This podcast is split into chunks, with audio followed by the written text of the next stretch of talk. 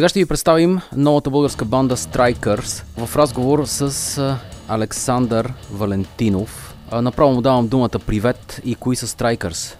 Привет, група Strikers. Ние сме от град Плевен в основата си. Скоро се събрахме, може би вече две години. И това, което беше водещето, което ни мотивира да направим този проект е да започнем да правим авторска музика, тъй като всички сме музиканти, които от доста години се занимаваме професионално с музика, но основно, като повечето колеги, особено в България, кавари по фестивали, концерти, клубове. И в един момент решихме, че сега е момента да започнем да правим и ние авторска музика, тъй като смятаме, че имаме доста добри идеи, които трябва да видят бял свят. Кои са останалите в Strikers? Останалите, аз съм Алекс, вокала на групата. Другата в основата са Веско и Оки, които са двама братя, страхотни музиканти. Веско е басиста на групата и Оки е китариста. Барабанист е момчил и имаме и една дама в групата, която се казва Албена Арсова или накратко Бенджи. Тя е на клавишните. Страйкър са рок група. В коя част на рок музиката обаче се опитвате да се установите? По-скоро сме в класическия стил, т.е. може да се определи като мелодичен хард рок, тъй като ние си държим на основите в рока, т.е. това, което да кажем в, предлага в новото време, така наречения альтернативния рок, не е по вкуса ни и заради това по-скоро искаме да, така, да държим в класическата линия, естествено с съвременно звучение, с, с свежа хармония, с хубави текстове, но може спокойно да се определим като да, мелодичен хард-рок, като имаме и така леко хеви неща, нали? но по-скоро сме към хард-рок. Какво ще кажете на хората тогава, които постоянно тръбят, че рокът е мъртъв? Ами, че не е вярно. Просто като всяка една музика, която има своето значение и място, тя се превръща в момент в а, така наречената класическа музика. А, и тя винаги ще има. Просто ще дойде един момент, в който ще се слуша само от определени хора, но точно тези хора, които мислят и знаят какво искат. Но никога няма да изчезне, просто защото не е еднодневна музика. Кога решихте, че трябва да създадете група и как озряхте за авторска музика? Ние работим общо взето заедно от много години, в различни естествено формации – Времето ни е събирало основно от любовта ни към музиката и това, че искаме да се занимаваме и да, като естествено, като всеки музикант, да правим кавери на любимите ни автори а, и някои като мен, например, аз дълго време се занимавах само единствено с музика, може би 10 години по пиано баровете, но в един момент осъзнаваш, че ставаш, така да го кажа, направо се усещаш като кръшмарски музикант. В смисъл, то се отбива удоволствието, изпълняваш едно и също постоянно за пари и някак си удоволствието изчезва. И в един момент реших да събера момчета да направим този проект точно с тази цел, за да може да се възвърне това хубаво чувство, което преди аз лично усещах към музиката. За да почнем да правим авторска музика и да покажем, че и ние можем да направим нещо не толкова лошо, нещо, което не отстъпва и на другите, говоря специално в, на българския пазар.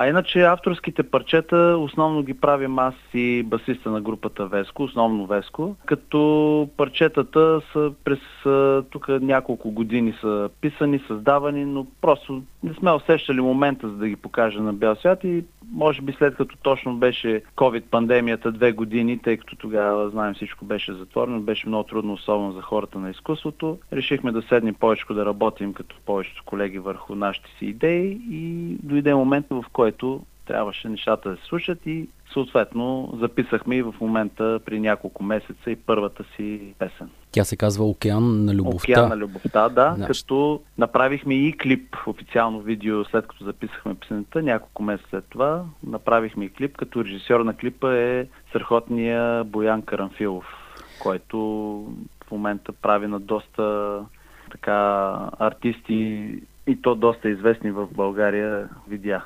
Да, той заряза за малко музикалната си кариера от Кълн, да. но пък по друг начин така се изявява в сцената. За мен е уникален човек. Просто начин по който вкарва душата си и вижданията, които има просто много опасно с нашите виждания. Между другото да спомена само, че Бенджи, която е с нас на клавишите, е неговата съпруга, с която де-факто тя последна се включи в проекта. Се запознахме около клипа тъй като нашата предна пианистка излезе по майчинство.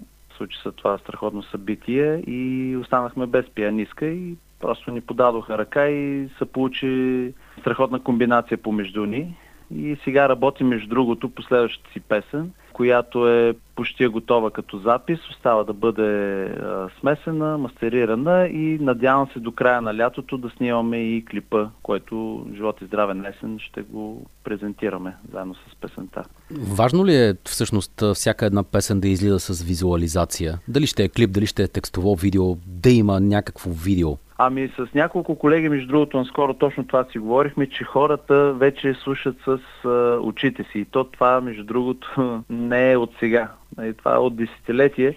Но особено в България, тъй като говоря за такива музиканти като нас, които те първа като име се опитват да се наложат и все още не са известни, ако запишем, виждам и колеги, които го правят, записват една песен, две песни, три песни, дори цял албум, без естествено визуализация и накрая просто много трудно достигат до слушателите и няма пробив. Примера, ето ние записахме първо нашата песен Океан на любовта, пуснахме в интернет пространството и имаше някакъв много така малък интерес. В момента, в който направихме обаче видеото и я пуснахме наново, говоря органично, без да правим реклама, преди да почнем да си правим реклама, тройно-четворно по-голям интерес имаше към тази песен след което вече просто разбрахме, видяхме, че това е начин, ако искаме да се случат нещата. И заради това решението е да се прави песен, искам песента клип. Следващата песен отново да има клип и така според мен е много повече интерес ще има, отколкото е само песента. За добро или за лошо, това е според мен е актуалното. Това не измества ли обаче фокуса? Тъй като... Ня... Да, видеото е видео, обаче песента е водещата в случая. Но в един момент се оказва, че видеото е водещо. Така се получава, но просто ако искаме по някакъв начин да се наложим, трябва да бъдем по-комерциални и макар че аз, между другото, съдейки по себе си, аз наистина когато слушам някаква група и особено ако има пък любимо парче, когато разбера, че той има видео, на мен ми става още по-приятно и предпочитам да го слушам с видеото. Тоест това го правя някакси несъзнателно и се оказва, че това го имам по някакъв начин заложено в човека. Нали? Тоест, когато използваш повече сетива, със сигурност по-добре улавяш нещата, но той и по принцип има една мисъл на... Не знам сега точно дали е на Ян Пейс от Deep Purple, но поне от него съм е чувал, а съм учал в интернет пространството, е, че светът на музиката отдавна се е променил и за това в кавички можем да сложим вина. Има такива телевизии като MTV и така нататък още към края на 80-те години, защото музиката основно се слуша. А, след това тя се гледа, играе се и така нататък, но първо ти трябва да я слушаш, ти трябва да поемеш нали, с ухото си, да усетиш, да, да вкараш мисъл. Отдавна вече това не е така. Отдавна хората първо гледат музиката, танцуват и чак тогава може би се заслушват върху какво се случва. И заради това може би и самото качество на музика като цяло се е променило. И ние искаме, не искаме, следваме този модел, но първо ние правим музиката все пак, залагаме на това да направим нещо качествено и после използваме съвременния начин, като я визуализираме, за да можем по-лесно да я наложим, но по никакъв начин не е за сметка на самата музика. Тоест ние първо правим музиката, искаме да сме доволни от това, което правим, след това визуализираме, за да може все пак по някакъв начин да достигнем по-лесно до хората. Последен въпрос, преди да чуем Океан на любовта. Да? Защо тази песен е първи сингъл за Strikers?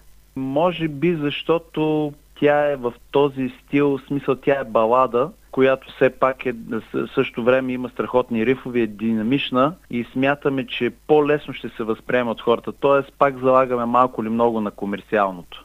Песента е много хубава, ние си обичаме всичките песни естествено, но решихме точно тя да бъде, защото според нас е, може много добре да послужи за визитна картичка, т.е. за обхване по-широк кръг от хора, дори такива, които не са не може точно да се каже, че слушат само рок, но бих се слушали. Пак отново се обръщаме към леко комерциалното, но понякога човек трябва да прави такива компромиси, за да може да успее така да се обърне повече внимание към него. Но песента наистина е много красива, даже живот и здраве, ако някога направим албум, така сме решили да кръстим самия албум едно Океан на любовта. Добре, благодаря ти за участието. А, очакваме, каза за компромисите. Надявам се при следващия сингъл на Strikers да имаме възможност да говорим и за компромисите. Да, да. Когато сте готови, чувствайте се поканени отново да поговорим. Това беше Александър Валентинов, вокалист на групата Strikers. Представяме и представихме с него първия билотния сингъл на бандата Океан на любовта. Слушаме го сега.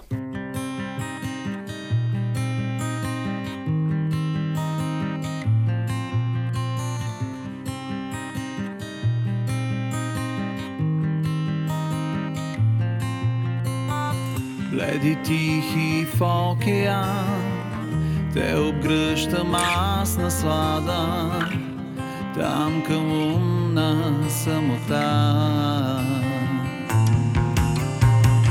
Гледам твоето лице Звезден прах то отразява И безсънна тишина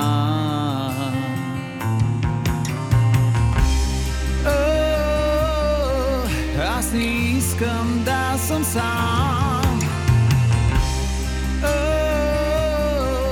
Този риф на